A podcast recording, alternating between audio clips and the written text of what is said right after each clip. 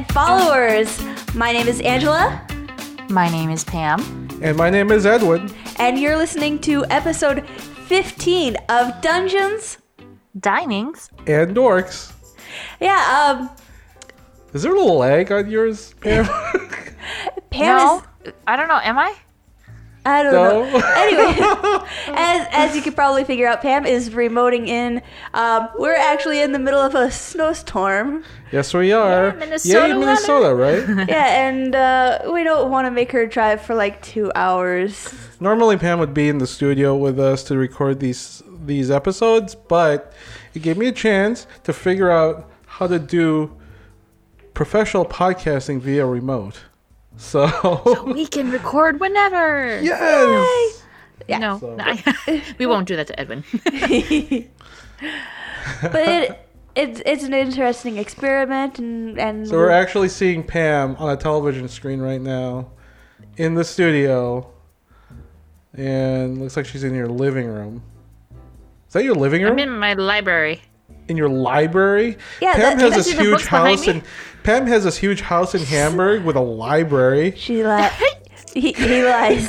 It's a properly sized house.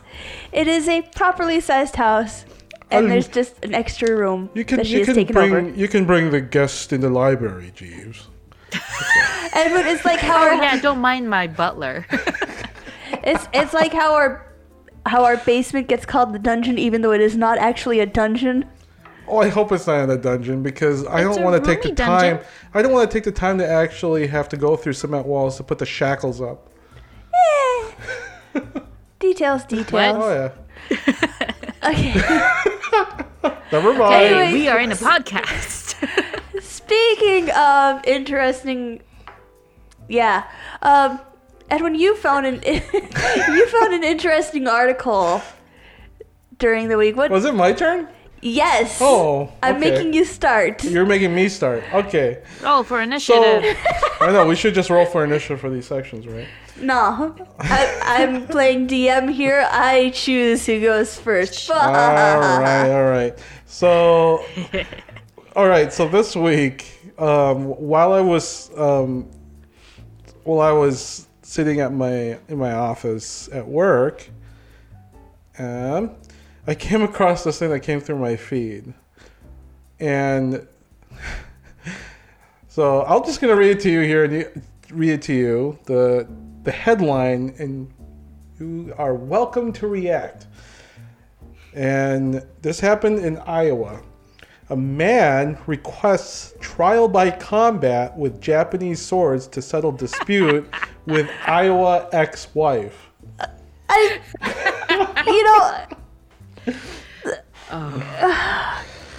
That's right. Welcome to America, fellas. Welcome to America.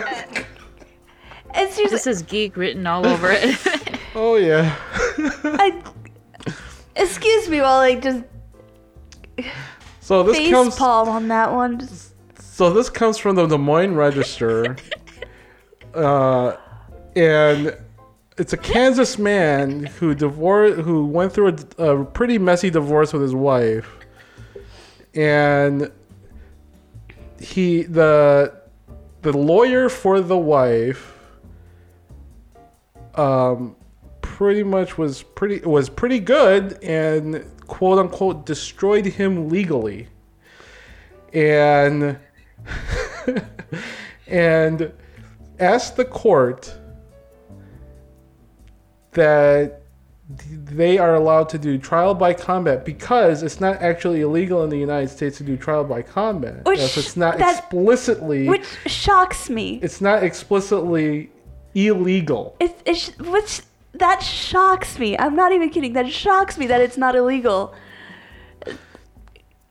So he wants to battle to the death with someone who probably does not play with swords. Well, here's the thing. I can't see the courts accepting this. So it's Iowa, though. Well, no. See, here's the thing. The joke usually goes, right, especially in the internet and in the geek. This is sort of like the things that happen in other states, not usually Iowa. It's usually, I mean, how many, I mean, this kind of stuff sort of happens in other states. That's do usually we dare name them? Below. Well, I don't want to point out fingers here. One sticks out like but. Excuse me, I forgot my cough button. Where's my cough button? You don't have a cough button. I don't have a cough button. Florida. Oh my gosh, there it goes again. Anyways, so here's the thing. He asked the court to allow... Okay, he asked... This is a quote. He asked the Iowa District Court in Shelby County to give him 12 weeks lead time in order to source or forge katana and wakizashi swords. He quotes, "To this day, trial by combat has never been explicitly banned or restricted as a right in these United States." But he wants to use specifically Japanese weapons made probably by someone not Japanese. I wonder what an actual Japanese citizen thinks about this. I could see him going, "Yay!" or "What?" Or a combination of both. It's yay. This is someone who does not live in reality. So here's the other part, right? He's also mad at his ex-wife's lawyer, right? By the guy named Hudson. I don't know his first name. Yeah, I don't find his first name. Anyways, his wife's lawyer, that he is also saying that his ex-wife can allow her lawyer to be her champion in place of her in combat.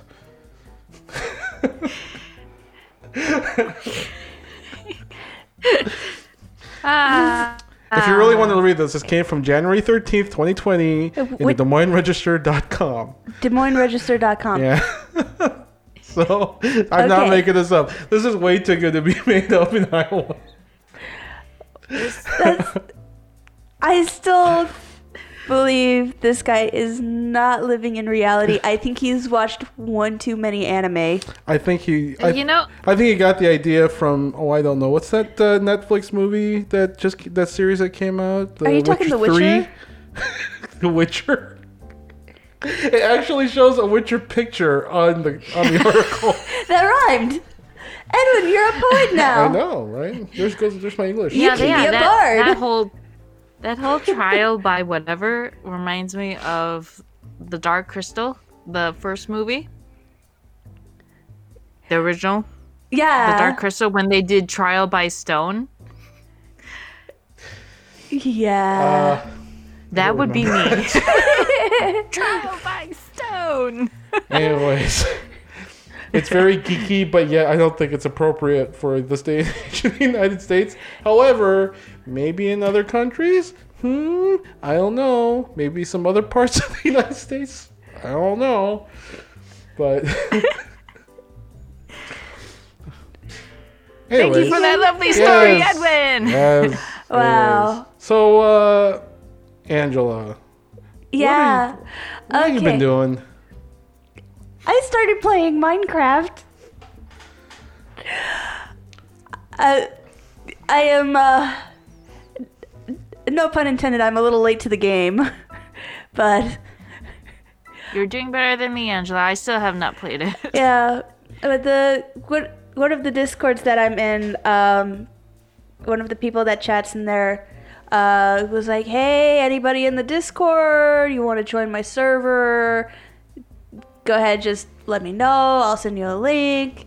So I let them know, and I was sent a link, and so now I have... a subterranean layer in a Minecraft server. I was the one with the Minecraft account. Okay. I stole Edwin's account for a little bit. She stole my account to start my subterranean layer to make her layer in the Minecraft server. And then I went, it's like, oh, I just want to play Minecraft, right? So he, yeah, so I had to go get my I had to get her an account so she could relinquish her account so I can get back in my name.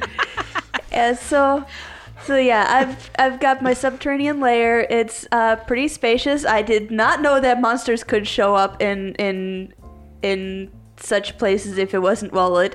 So yeah, there was one point before I figured that out. I went in there and opened the door, and all of a sudden I'm getting attacked by an archer skeleton.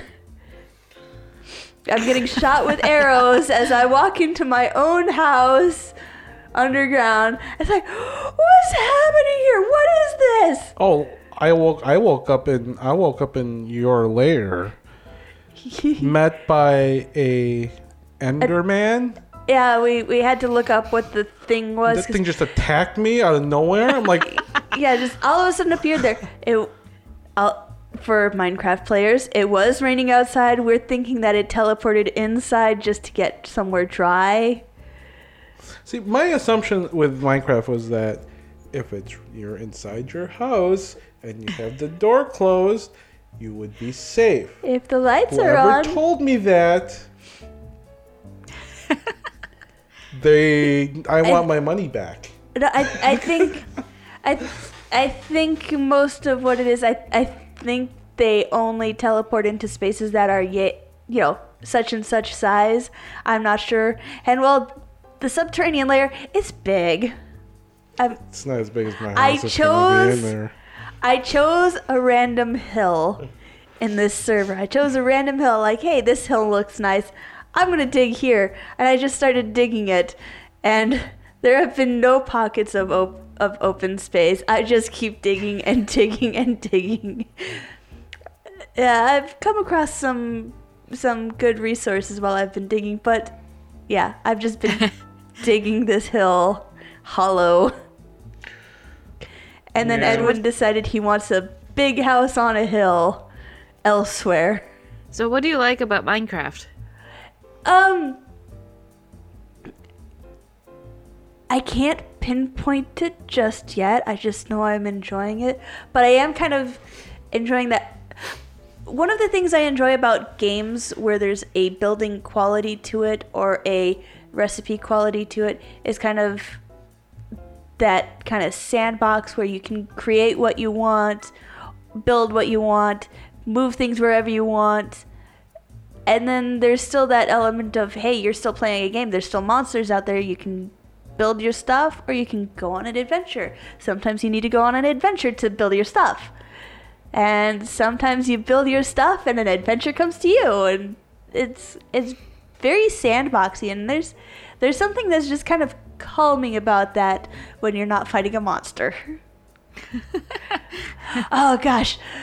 The other day, I was coming out of my subterranean lair. Like Edwin was playing, so he was in my subterranean lair doing his stuff with my crafting tables because he doesn't want to build his own yet. I'm still building my house. Anyway, so here we were, and nighttime, we wake up, and I hear monster noises outside. I was like, okay, I'll go take care of the monsters. Probably just one monster, maybe two. I go outside. It's not just one or two. It was like 7 or 8 spiders. Oh, ooh, just, no. Yeah, all clustered together. And it's, oh no. Oh no. So here I am practically, ah! Kill it with the sword! Kill it with the sword! Ah! I killed them all because I did not want spiders anywhere near my subterranean lair. But still, it was rather freaky. I'm just so while I've stood on my butt, you're doing something completely opposite. Fam, what have you been doing? I was about to say, You sounded like you had a very good workout pushing a button. Hey, on the other hand, I'll have you know, I just came back from outside doing round 1 of snowblowing my driveway. So That was a workout. Speaking of workouts. And it wasn't my thumb. It was like this finger. It was your right pointer finger. Yes, my right pointer finger. It was this finger that got the workout, and it's exhausted. It's exhausted. Anyway, tell us what you've been up to. Exhausted pointer. You do realize that our listeners are not going to be able to see that, right?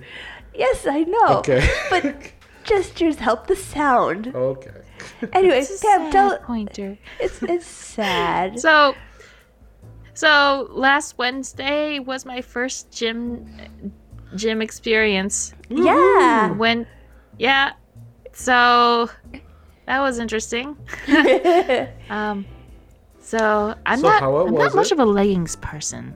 Oh, what? And that's I'm not a leggings person. I am part of the group that believes leggings shouldn't be worn as pants, but sweatpants. Oh, I see what you're talking about. Yeah, yoga pants and leggings, they're form-fitting, and I think it depends on the legging too. Yeah. So I have actual workout leggings. These were specifically made for workouts. Yeah. And so yeah, I was a little bit self-conscious about that. Everything was accented. My thick legs. I'm like, ugh. But then I got there, and then everyone else was in leggings. I'm like, yes, I am part of the club.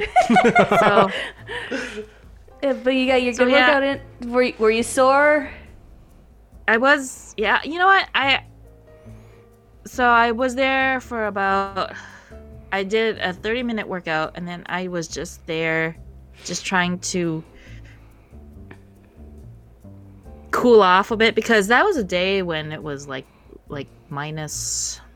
It was really cold, and I didn't want to just go out there and freeze my sweat.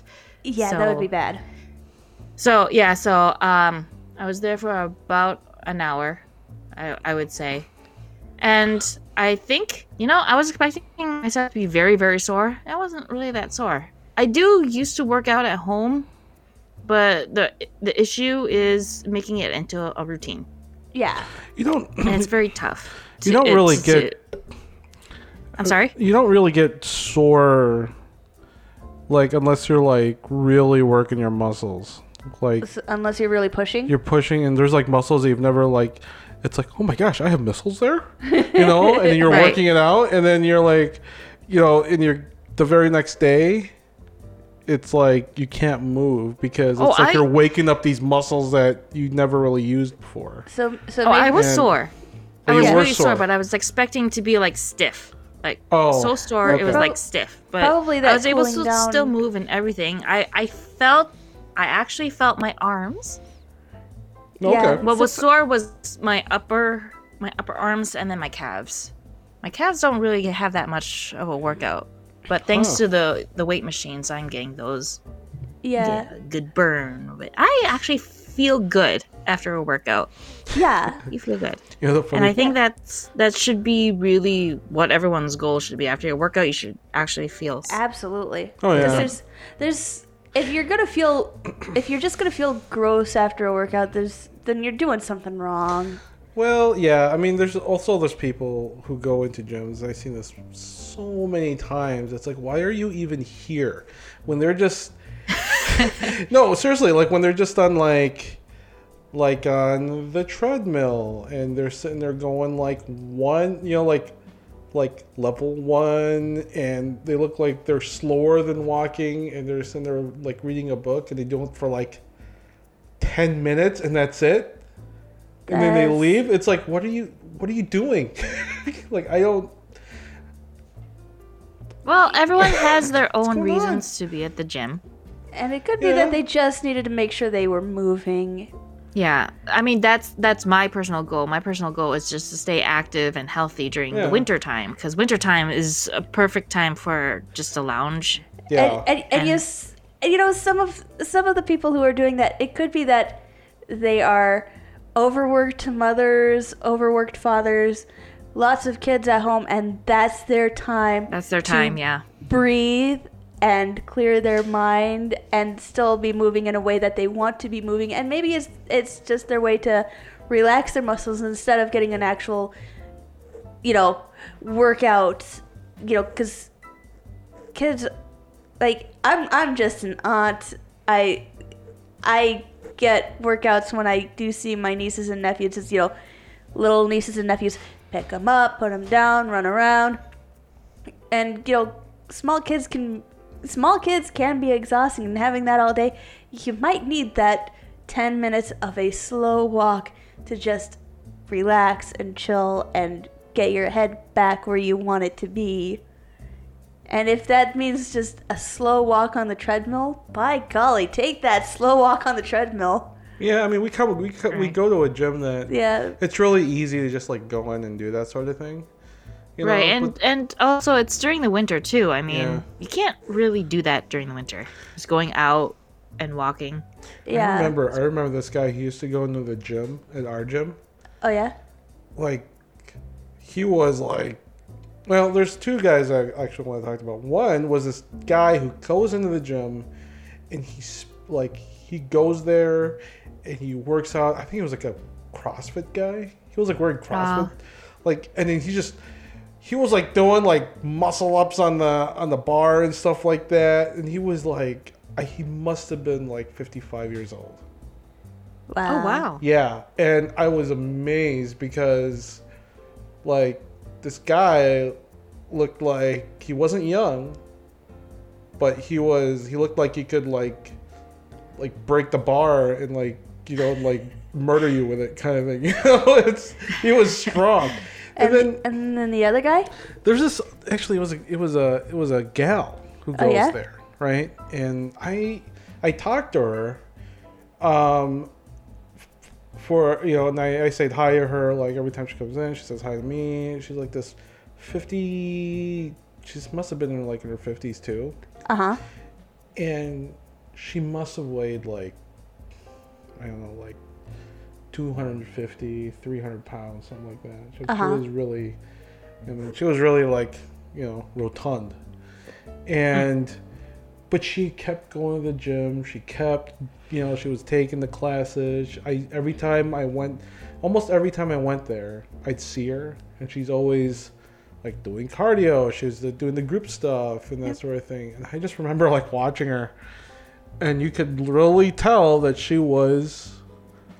really meant it, and she was slimming down, like, over time. That's awesome. Yeah, and I was just like, she didn't care what she looked like. She didn't care if she like she really didn't care about, you know, some people go to the gym and they sort of get, you know, sort of like self-conscious and stuff like that. Easy to get self-conscious. I get self-conscious. Yeah, but she just, I mean, she just did not care. Like, I was actually quite impressed, and I was just like going, like, you do your thing, because it's like that's, I think that's the thing that make people stop going to the gym, right? Is like self-conscious and like, or I can't do it, or I'm not, you know, all the things that go in your head.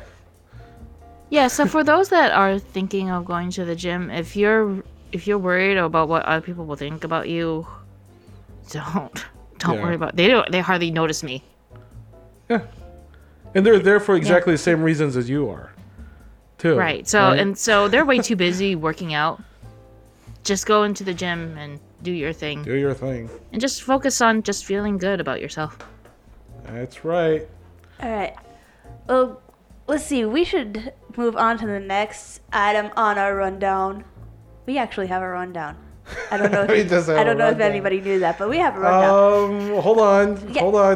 I'm trying to figure this out. All right, here we go. Okay, hang on. So it's time for Orc Made Galoshes. Shut up and listen. That is the purpose of this meeting, ladies and gentlemen, for a nationwide campaign by you to demand by law such compulsory education. Okay, Edwin. What are we learning about? What did you see? All right. So... so this is how it usually goes. You have the holidays where you shop like mad, getting presents, and more often than not, it's something technological. And Christmas comes, you give the presents, and everyone goes, "Oh yeah, yay! It's it's a new watch." But lo and behold, about 2 weeks later, here comes the Consumer Electronics Symposium or show that's put on together by CTA, the Consumer Technology Association. I think I have that right. So what happens is that you look at your watch, is like, oh, they have a new one out. It's coming out. See, it's on CES. Well, CES just got done, and there were a lot of things that came out, a ton of things that came out that are new technologies, developing technologies, upgraded technologies, all the technologies, right? And a couple of these I just wanted to mention too. There's a ton of stuff that came out, a lot of stuff in the automotive world that came out. There were some mobile devices and like new smartwatches and new phones that made their appearance. Granted, these are at this point, a lot of these items are prototypes still and still in the development phase. Yeah, they're not going to get released out for maybe, I don't know. Well, the new phone that Samsung's coming out with, the Galaxy S20, started leaking out during CES. So that should be coming out sometime in the next couple of months. But there are two things I want to talk about. First of all, I'm going to pose this question to you guys. When you think of Sony, what do you think of? Discman. TVs. Okay.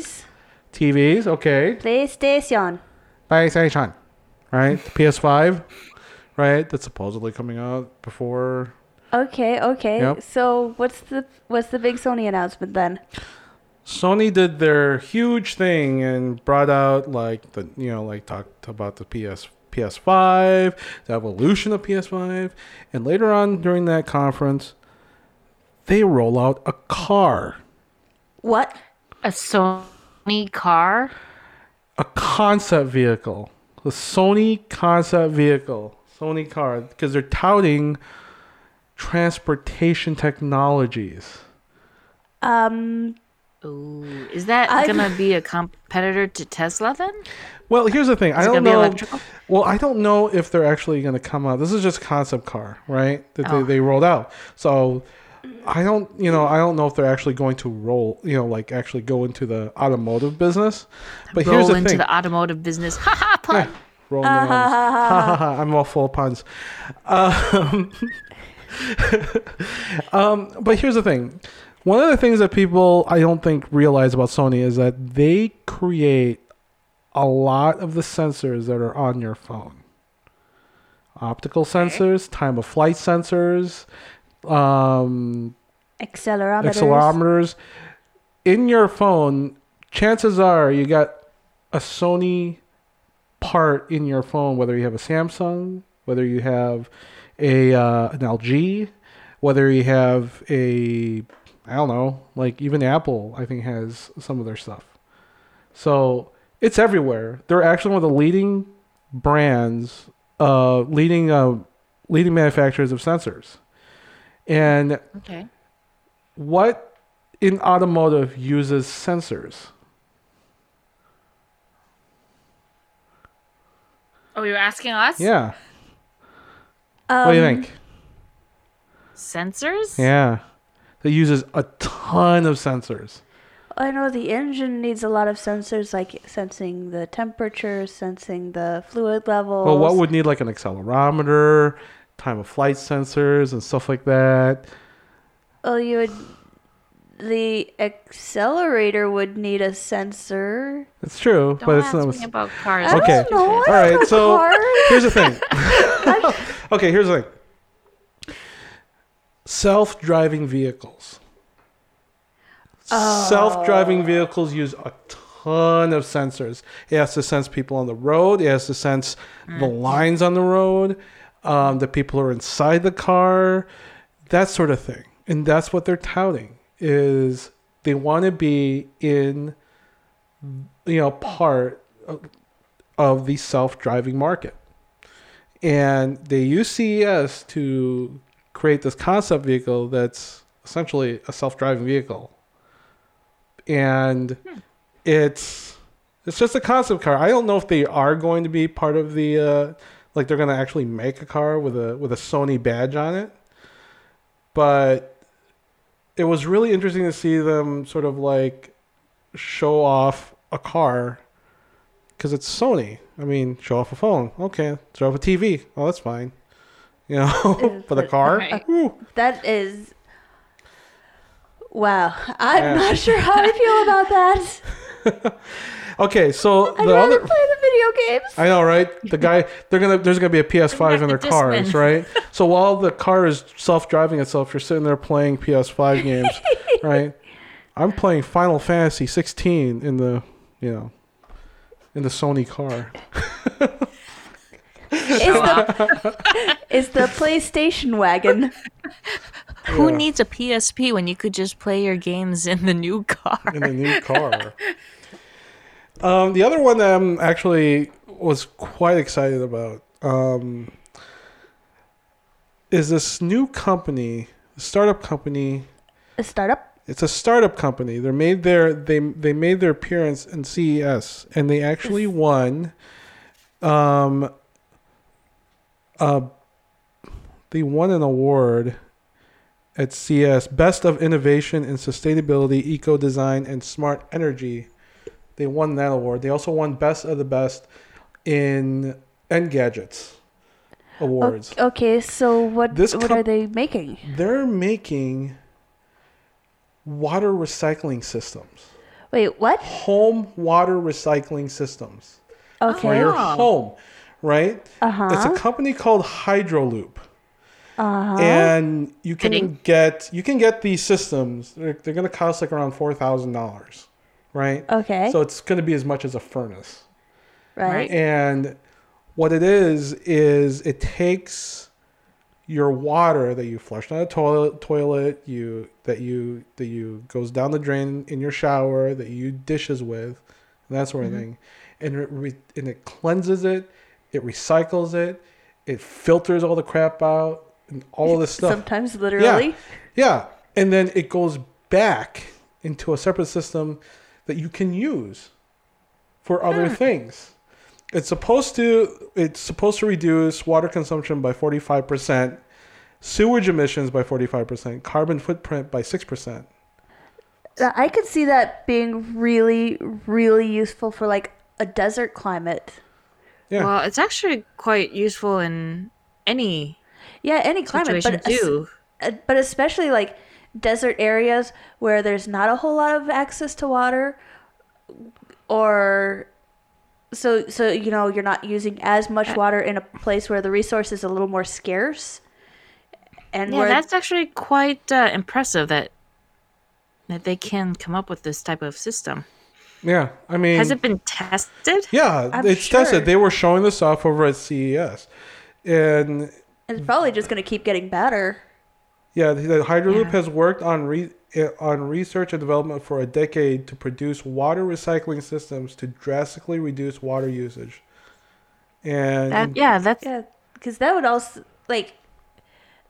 help like intriguing. Places where a lot of water is readily available, but it would help keep the water actually in the environment that it's coming from, so people aren't just sucking that resource beyond its capacity. I like the fact that it reduces the sewage. Yeah. Can you just imagine if every house in America has that type of system in their house? Oh, yeah. I mean... that can cut back waste by a lot. What was it? Like, last couple of years, like, there's certain cities in the Twin Cities. I mean, it's not unheard of for them to actually, their water bills are like at the $300 to $400 range, you know, Because the sewage system is so outdated and they desperately need updating. Yeah, I mean, this is a way for them to save money, especially like California and all these other states that are that aren't as plentiful in water as Minnesota. Yeah, and that's awesome. I know this is great. I mean, they brought their first product to market in 2017 in the Netherlands, so there's already a product out there in the world. That is way cool, actually. Yeah, and this thing is, I mean, as far as I can tell, this is about as big. It's as tall as a standard refrigerator, right? Okay. And I mean, this is built for homes. So wow. I can't wait to see this like in, you know, actually put into place in homes and you know, so I mean I'm gonna go into a Home Depot and all of a sudden I see a Hydroloop there. Yeah, like the technology getting better, and as it becomes more available, it comes down in price, which makes it more available, which makes it come down in price further. And you know, because if they're a company that's that focused on reducing, you know, the human footprint on the planet, you know, I think they'd probably do their best to keep the price as low as possible just so they can get it out there more. Yeah.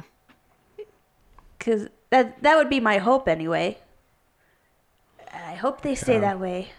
Yeah, I'm actually quite excited about that. Yeah. They deserve the best of the best in innovation, definitely. So. Yeah, if they're getting something to where, you know, your wastewater becomes clean and usable again, and you know, it makes that much of an impact on what you're using. That's, I can't remember where I was going. I was just so amazed by the whole idea. Yeah. Anyways, that's what's my shut up and listen. Okay, but then you also had a question regarding some technology. Yeah. So let's take that to let me tell you a thing. It's not really a thing. Hey, what do you mean by that, Frank? Okay. All right. So what's your question, Edwin? Oh, boy. You've been toying with the idea of getting a smartwatch. All right. Now, here's the thing. Is it really a thing? Because... because you tell us your realization about it. There's two coworkers of mine in the IT department of which I work have smartwatches. The first smartwatch I saw that they had was something from Fossil, which looked nice. It looked classy. It was stainless steel, and it was like, you know, it looked really nice, and I was like, oh man, I kind of want to get one of those things. And then my other coworker got a Samsung Galaxy Watch, right? And I thought to myself, maybe I should just get a watch, right? And I remember Angela can attest to this. I almost pulled the trigger a couple of times. He keeps going back and forth. Do I want to watch? Yes, I want to watch. I absolutely want to watch. I will wear a watch all the time. I would never wear a watch. Why would I get a watch? I don't want to watch. Now, my brother has gone through a bunch of iterations on the Apple Watch. And it occurred to me that these watches, which cost like $200, $300, are turning out to be like smartphones where you can buy one $200 and 2 years from now you're going to want another one because either they're no longer updating the firmware on my watch and you have to go get a new one, which is going to cost you an extra $200. With your new phone. Or it's not compatible with your phone because this requires Bluetooth 5.0 rather than the standard Bluetooth 3.0 or whatever, something like that. And it just occurred to me, it's like this is tech waste, like phones are. Well, like I remember. This brings me back to iPods, when iPods were designed specifically for playing a bunch of MP3s. And I remember when Apple, it was a big, huge block, but it can hold a ton of music. Yeah. And I love that about iPods. But then these newer iPods come out. The iPod minis. Touchscreen. You could play games. You could stream movies. Oh, those ones. Basically a phone that you can't call on. Yeah. So I was like, okay, so if all these iPods are gonna be exactly like the iPhones, okay, then why can't I just get an iPhone? Yeah, and like you're wondering why the watches are a thing. Like you've almost bought one several times. I almost bought one several times. And now you're wondering why it's a thing, because you suddenly realize that there's absolutely... Or why did it become a thing? Because, I mean, if you want to get notifications and stuff like that, I mean, it's like you're carrying this thing, a phone in your pocket, like, all the time. I think it does have to deal with the whole, exactly all of that. Everyone needs to be connected in some way. Now, here's where I think it became a thing. There are a lot of workplaces where your phone is forbidden from showing up at any time on the work floor. However, they can't ban a watch.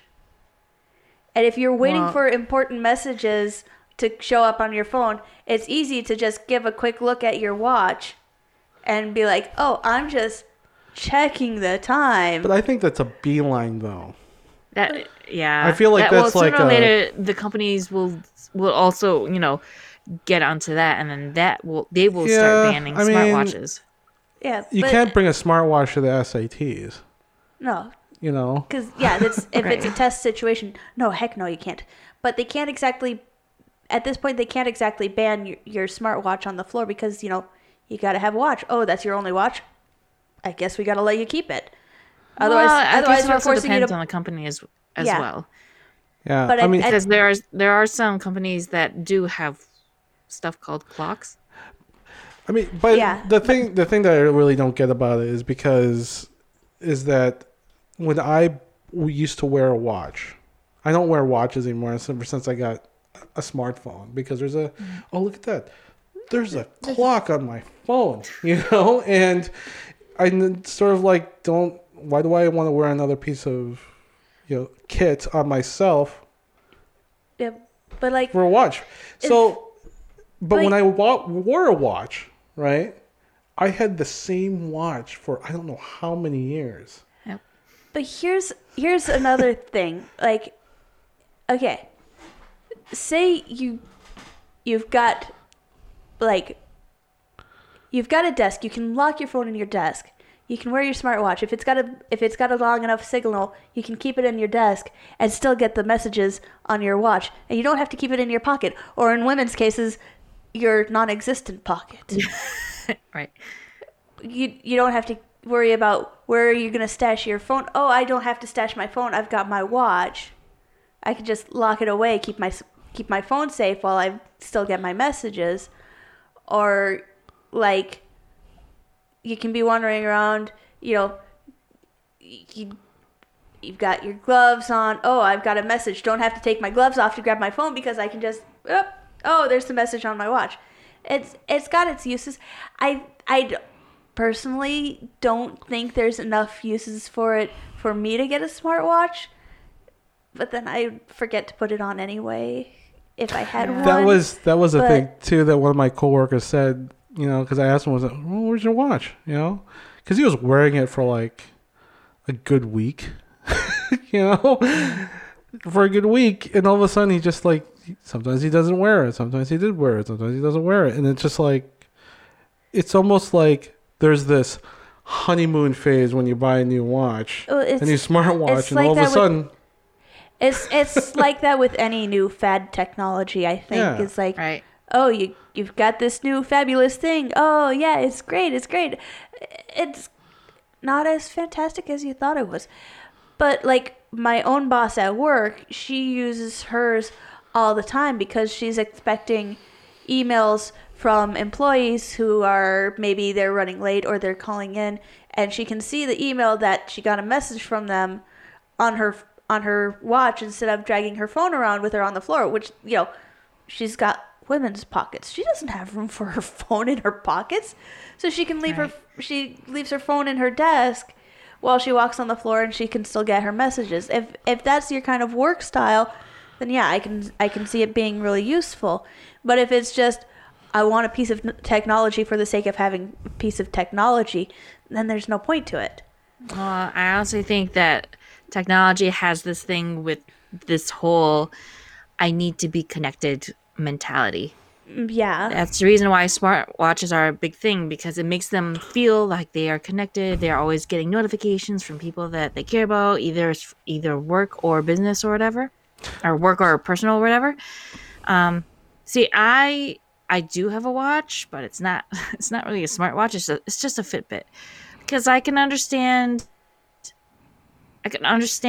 you know, I need a watch in order to tell the time and something to track my fitness, my steps, my sleep, and everything. I get that much, but anything past that, I'm fine with just leaving it on my phone. That's just me personally. I don't know if this is going to go. I don't really want to go into the philosophical of like technology, the philosophical like arena of technology, where is this going to cause a more strenuation on like people not really talking to each other? That I think is gonna be for a different discussion. I think that would be for a more in-depth thing, and I think that's beyond the scope of what we do on this show. I just say that because the thing that went into my head was what Angela was saying was if I'm walking around and I get like a notification or an email, and this has happened to me multiple times with people who have smartwatches where they look at their phone, like I'd be having a conversation with them and all of a sudden they're looking at their watch. I was like, oh, I gotta get this. Or they're sitting there like tapping away on their phone, and I'm just like, okay, I guess the conversation's done. At that point. So I don't know. In my opinion, the smartwatches are basically a phone you wear on your wrist. Oh, it can be. Yeah, it's the Galaxy Watch. Actually, you can talk. Like seriously. You can talk to a person on your watch. You bring your wrist up to your face. I'm totally not a spy here. I'm just talking to my hand. They used one of my coworkers used to call me on his watch, and I told him to stop because I couldn't hear him, and I could tell he was calling me on his watch, and I was like, "It's like, do you want to like pick up your phone?" You know. You know what surprises me about all that is that people call people. Yeah, right. People call people. I know. People call people? Really? I know. It's like, why are you calling me? You should text. How dare you? You're supposed to text me first. Anyway. Okay. Anyways, I'd like to hear your opinions on this. Send us an email on that. Write us an email. Yeah. Do not text. What do you think about? I mean, what do you think about? What do you think about watches? What do you think about? I mean, the smartwatch.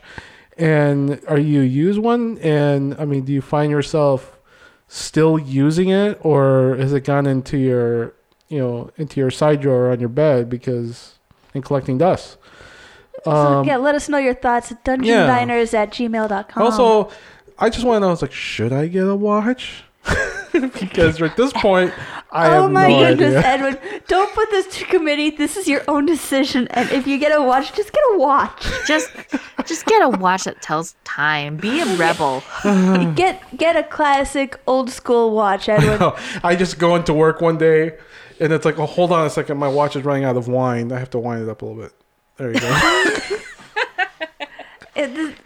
Get one of those. Be old school. Get a sundial watch. Yeah.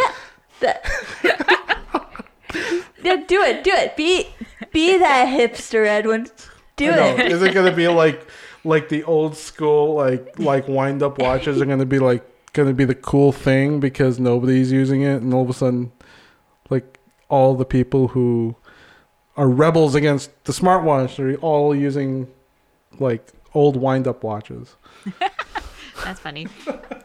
Okay. Hey guys. Guess what's back? Oh, am I supposed to play something? Yes. Oh, yes, Edward. Go on. We've got regardless of the style or type of restaurant, okay, they all have one thing in common, and that is the serving of food. It's still fresh, but I'll take only what I need. They've got to last. I had to wind down myself from that. So. Professional. I was gonna talk since he was still trying to find his wind down, but anyway, our dinner check is back. Yay! Ooh, dinner check. It's kind of exciting. I'm excited about that. Before we roll our dinner check, though, I made minced meat pie again, and Pam Edwin, tasted it. Edwin, I think I made you taste it again too, didn't I? Yeah, it's my first time.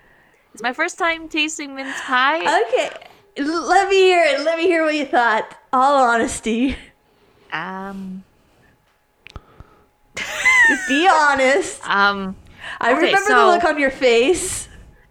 Well, you know that line between "oh, it's so yummy" and "ew"?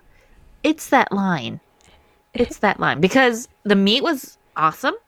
The crust was perfect. But then, what was it? Was it the currants that was in it? The currants and the raisins. Yeah. Yeah. That totally threw me in the loop. And I'm like, my brain was like,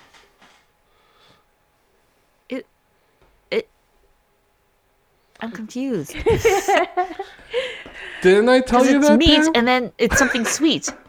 And I don't think those two would have worked. So, pardon my little. It's just taking you way outside your for a minute, but it's more like a whole. I don't know. I even tried it twice. I stuck with the Andrew Zimmern thing that you have to try something twice and then form an opinion. I tried it twice. I still don't have an opinion. You're still utterly confused by it. Edwin, your thoughts on it? Same thoughts I've had before. It's just completely weird to you. It's outside of your experience. And I've tried it more than 12. I've had more than 2 bites. So I guess you can say I tried it more than 2 times. And you still can't decide what you think about it. Oh, I can decide what I think about it.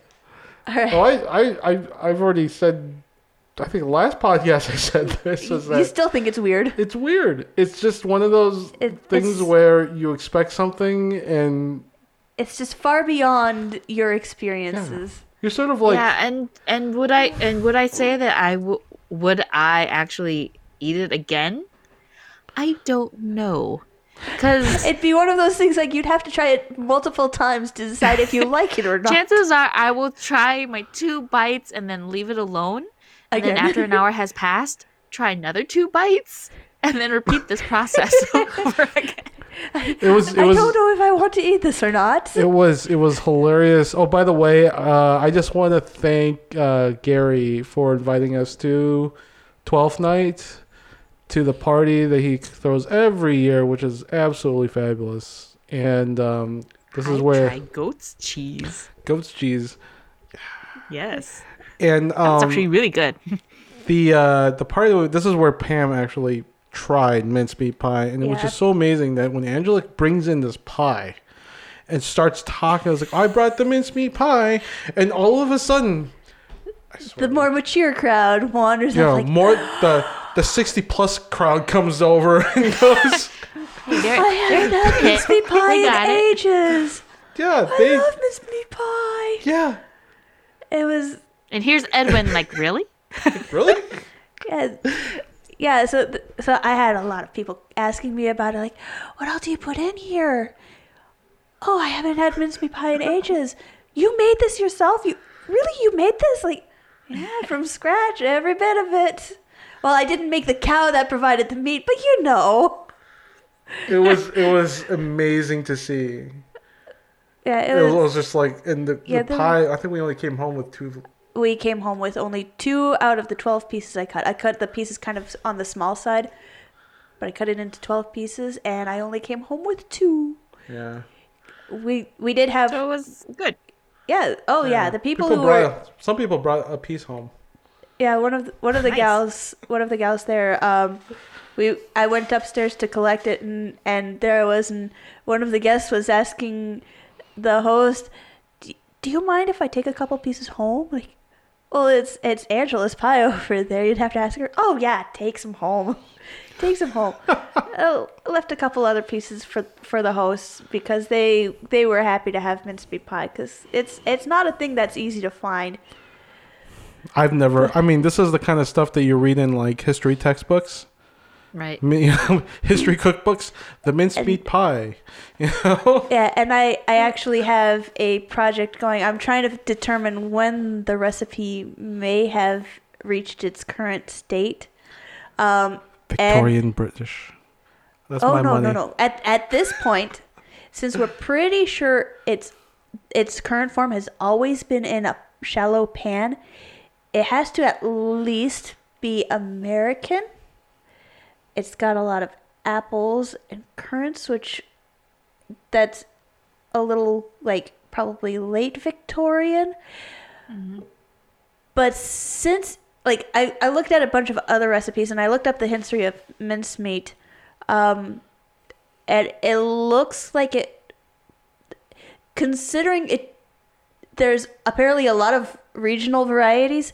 I think I'm going to have to look in the history of the region, but at this point I'm thinking it might be pre-1900 because it's pre-prohibition era. It does not have brandy in it, which a lot of minced meat pie recipes do. Mm. So it does not have brandy in it. But if it had not been a local thing, I think it would have had the brandy written out and written back in at some point. But, you know, I've still got to do some research on that. And I've got one of my friends on the Discord. I believe his name is Carl. He's a librarian, and he's found me a book about the history of pies, which I've got to go and request so I can actually look into it. Okay, I expect a report back. Yeah, I actually have to make it over to the library. Anyway, right. But let's roll that dinner check that we've been talking about. Yeah, let's roll this check because we need to start this in. I'm hungry, for Pete's sake. All right, you ready? Ready. We have a nat 20. Woo, nat 20! All right, let's see. What is the nat 20 on our list? I've got to bring the list back up. I wanted to... Something crit, like... Hi! Come on down! We are getting Vietnamese food, apparently, in Minneapolis on University Avenue. Yep. That's what it's called. Hi. Yep. We've only, Angela and I have only been to this place once, and that was for one of my buddies was having a birthday party. There. I don't think I've been to this one, so this will be my first time there. It's actually quite a nice place. But I don't know how I feel about going there in the wintertime. I think they have some indoor seating too. They have indoor seating, but I don't think I remember it wasn't that much. Is it? And it's a pretty popular place. So we'll have to look into reservations. Yeah, we're gonna have to definitely reserve it. We'll plan it out. Well, yay! Yeah. Hi. It's a high roll. Hi. So. It's actually quite fitting for our first dinner. Of 2020. Yes. 2020. Year of advantage. Yay. It's a critical hit. Let's hope the restaurant can pull off a critical hit for us. No pressure at all. No pressure. We're always hoping that, though. All right. But now we've got our dinner check. We need a little bit of theater. So let's go to Adventures of D&D Characters. Now we present the hilarious story of their further adventures. Okay, Pam, you've actually got our story. Tell us the story. Lead us into this story. Our play, if you will. I will tell you the story. The battle at the orc encampment. All right, I'm ready. Edwin, are you ready? I'm ready. Okay. It was a dark, cold night, and the fire that was lit inside of a cave glowed like a hopeful candle. The camp of 7 orcs, 1 leader and 6 warriors, and an ogre, were keeping themselves warm, eating the last remains of their dinner. Conversations were kept light as they contented themselves to a relaxing evening, or so they thought. Before one of the orcs could devour the last of their goat leg, it was surrounded by a cloud of lightning, and its back radiated with electric damage. Everyone in the cave immediately jumped up, weapons at the ready. The first one came out and saw Serena, the dragonborn paladin, who had dealt the damage done with her dragon breath attack. She let out a battle cry as she engaged into battle with this orc. This orc felt confident about his one-on-one battle, but little did it know that Serena was not alone. With the help of Bjorn the half-orc rogue, Gidget the gnome bard, Ripley the water genasi druid, and Valakar the tiefling wizard, the orc was swiftly taken down. Then the other orcs came out, and they engaged into battle, each taking on one of the adventurers who had dared to disturb their peace. But none was as enraged as the ogre. Like an oversized snowplow, he pushed his fellow orcs aside and charged against Serena. The battle was heavy. It was each adventurer to their own. The leader noticed little Gidget, her eyes filled with doubt as the leader towered over her. What do we have here? Unknown thinks that she can take down the leader of the orcs? Do you even know how to work that bow? I bet I can finish you by just stepping on you.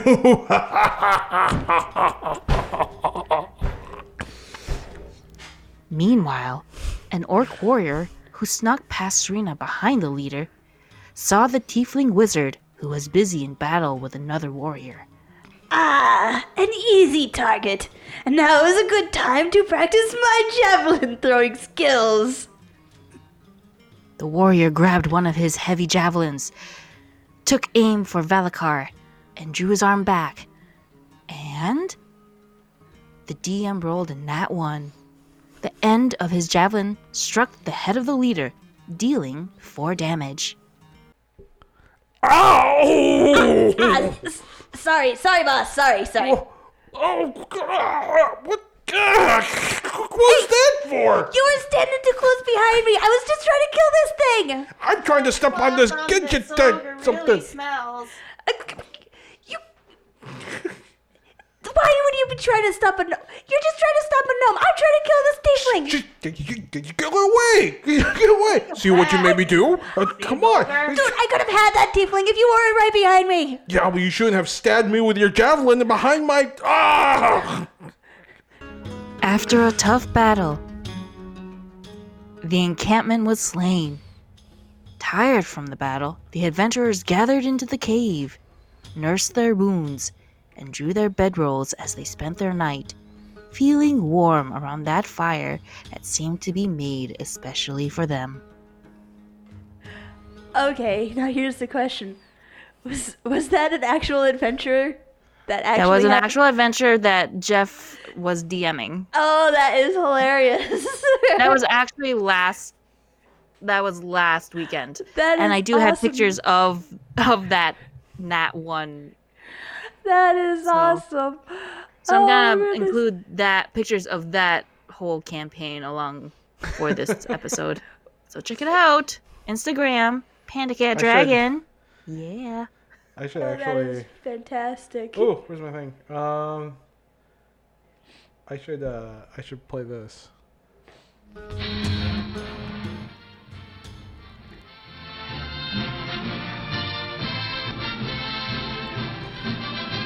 Okay.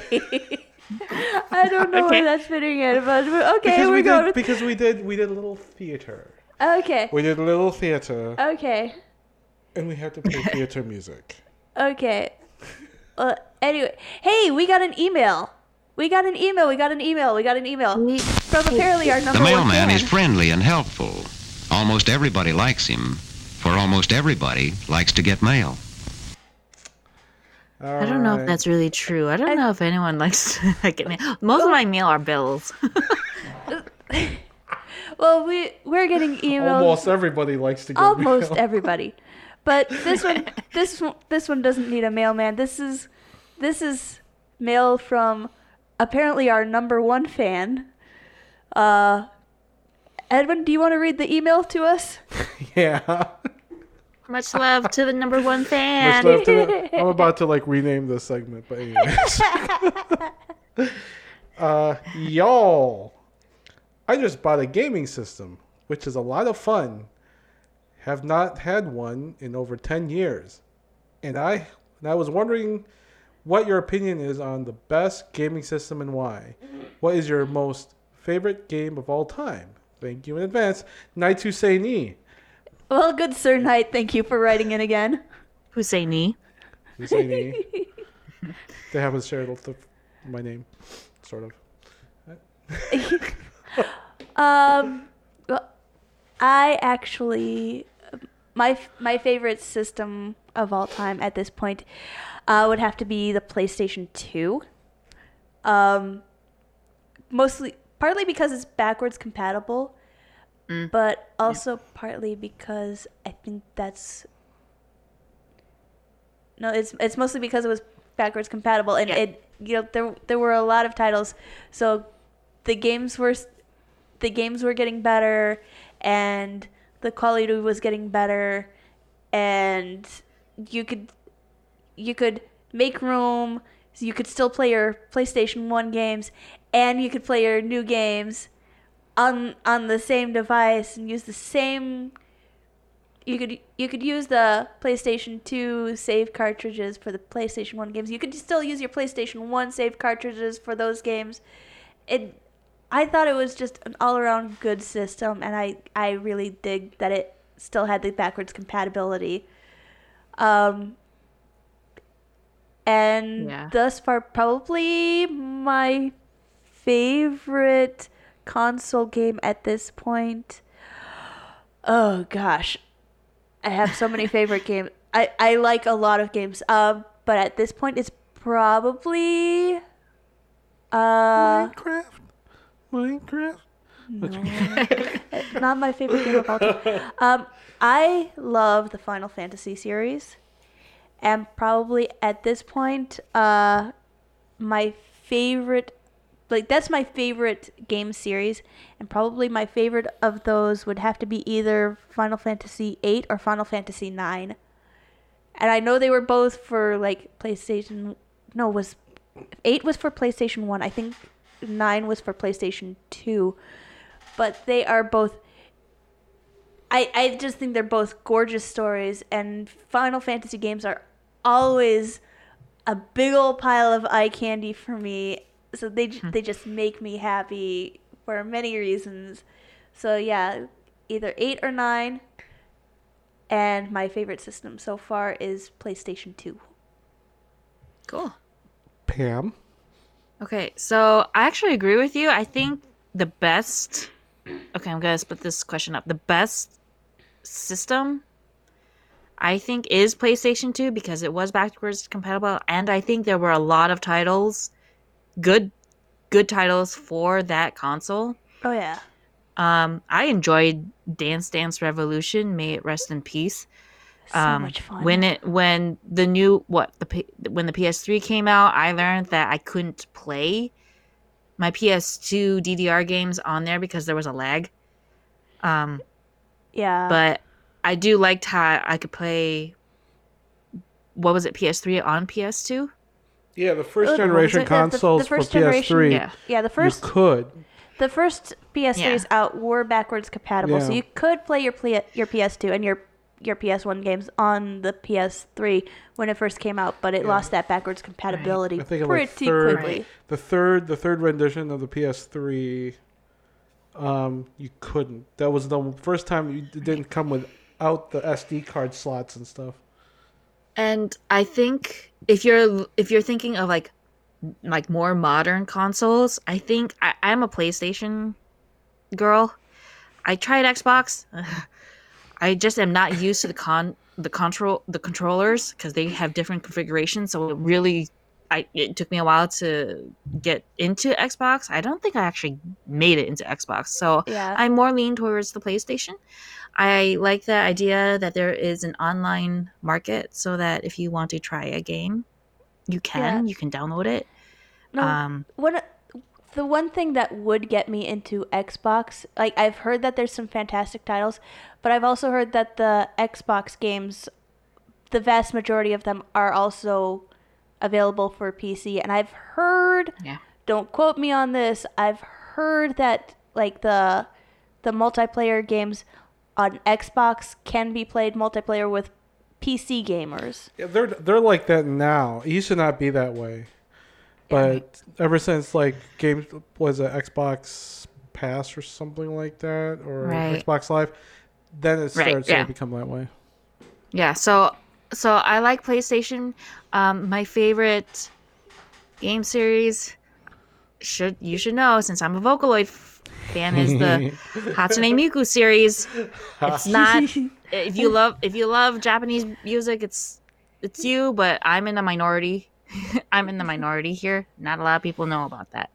But I do say that I think personally my favorite console is the first game console I ever played a video game on, and that's the Sega Genesis. The Sonic franchise, the Sonic games, the early ones, especially Sonic 2, will always have a special place in my heart. Yeah, that was my favorite. Yeah, I was a Nintendo girl myself, so I played games on the original NES. So it's not my all-time favorite system, but it will always have a special place in my heart. Granted, I did try the newer Sonic games. Yeah, they just don't have that same feel of from the earlier Sonic games. Yeah. How fast it goes, and you're so like, pixelated what Sonic, because that's the good Sonic. That is the good Sonic. So Edwin, what are your thoughts? Oh, where to begin? Where to begin? Okay. So we're talking strictly console here. We're talking what is your all-time favorite console? Because really nothing beats a PC. Edwin loves playing on PC. If he only had one way to play games the rest of his life, it would be on a PC. Pretty much. Okay. So your favorite console. Favorite console has got to be, strictly speaking, the original PlayStation. Okay, because that was the gaming console that I became a gamer. Okay. Because PlayStation 2 you could play backwards compatibility, but I mean that's great and all. But most of the games I played, like I started playing like Resident Evil, the Final Fantasy series. I started on PlayStation. There was even games that I'm trying, trying to find like these retro games that were on the PlayStation, because I just miss them, Like Resident Evil, the original Resident Evil. I kind of miss that game. Okay, that makes sense. Yeah, and then it was a Bust-A-Move 2, which was actually a ball, like a bubble. It was one of the original bubble breaker games that came out and was so big in Japan. That was made by Taito, right? It was later, I forgot what it was called in Japan, but it came here to the United States on the PlayStation, and I still remember my mom like hooked to that game. I've never seen my mom hooked to that game on the PlayStation. And all of a sudden you had my brothers, me, and my mom battling it out for the PlayStation. And I just remember those memories, and coming home where I should have been studying after school, turned on the PlayStation because I wanted to find out what happens in Resident Evil 1. And Resident Evil 2 came out, and oh my gosh, yes, I got that game. And so I would say for me it's not the most powerful thing in the world. It wasn't even powerful even that, you know, when that came out. But it certainly got me into gaming, was that console. Right. So I do like how as time progressed they learned about the save function. Because in Sega Genesis there was no save function. Yeah, I think it's you pause and you pray that you can get back in time. That's true. You paused it and you turned off the TV and hopefully nobody noticed. Yeah, nobody noticed. Whereas like in Nintendo, if you wanted to return to a certain point in time in game, you better hope that they've got that special code thing set up. Oh yeah, the code. The cheat codes. The cheat codes. I'm talking like in Mega Man, like if you got the different, as you defeated different bosses, you got different codes. And as you got to different points in the game, you got different codes. So if you punched in a certain code, that would get you to these certain bosses defeated with these certain things unlocked. And this many lives, I guess, was somewhere in it. But you would have to punch in that code exactly. Otherwise, it wouldn't work. I have to give credit for PlayStation on, you want to save? You have to go buy this thing that's like 2 megabytes that's going to cost your parents like $30 to slip in, and it can only hold so and so many saves. But Edwin, it's better than it's still an improvement because Super Nintendo was where I first saw saving as an option. But the vast majority of those, you could save one game at a time. One game, and you better hope nobody else played it. I think the Final Fantasy. Well, it was Zelda, you could save it.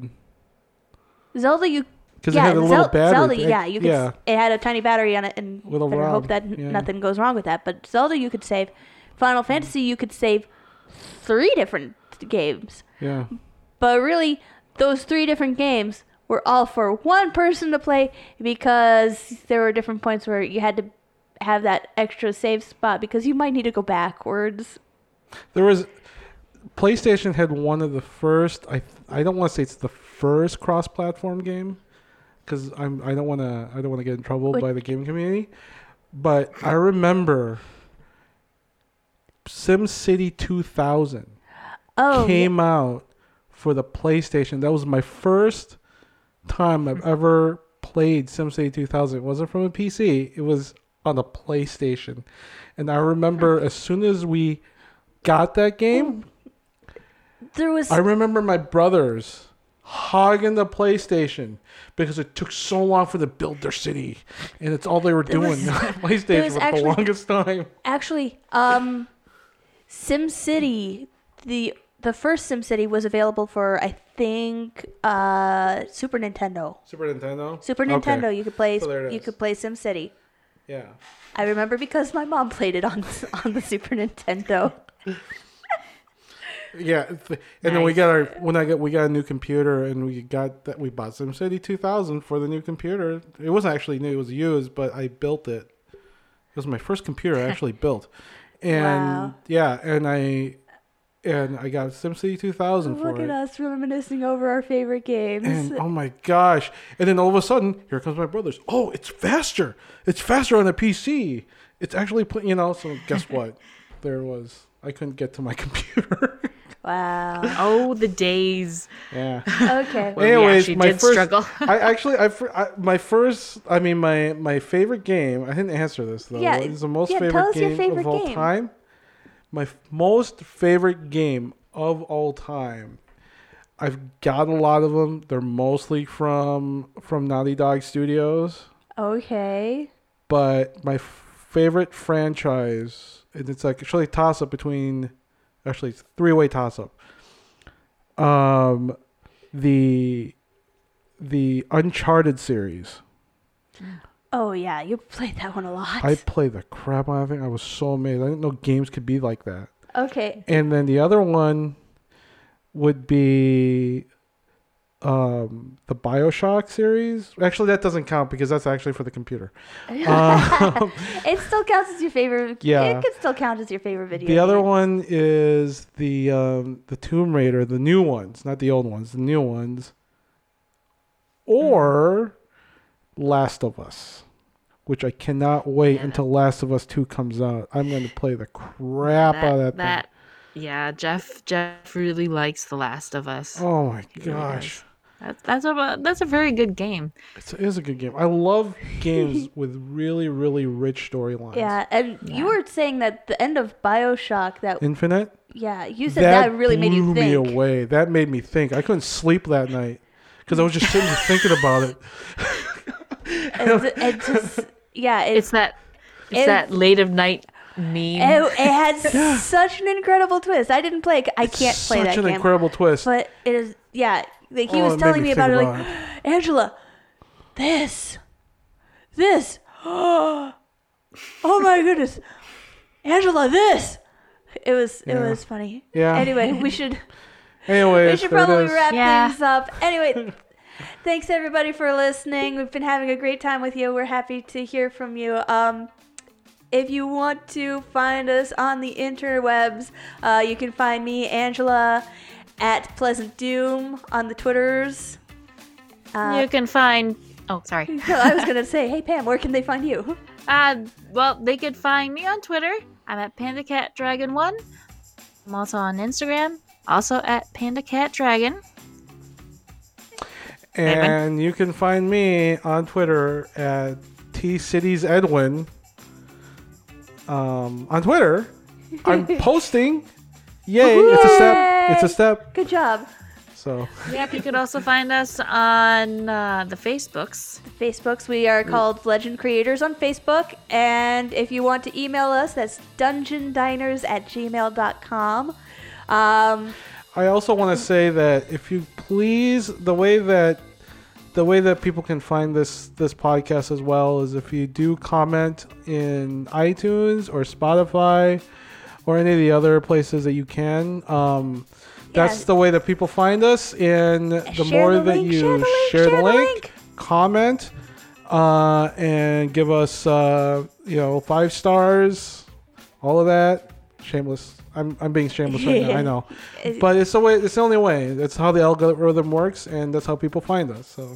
And the website is going to be going live very soon, even though it's still in progress.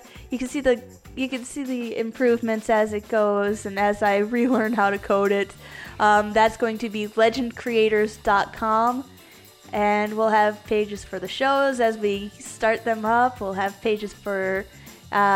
Commissions from, whoever one of us decides to create a thing. But yeah. Anyway, thanks again for joining us. Again, my name is Angela. My name is Pam. And my name is Edwin. And you have been listening to, again, episode 15 of Dungeons, Dinings, and Dorks. Thanks again. Bye. Bye. Yeah.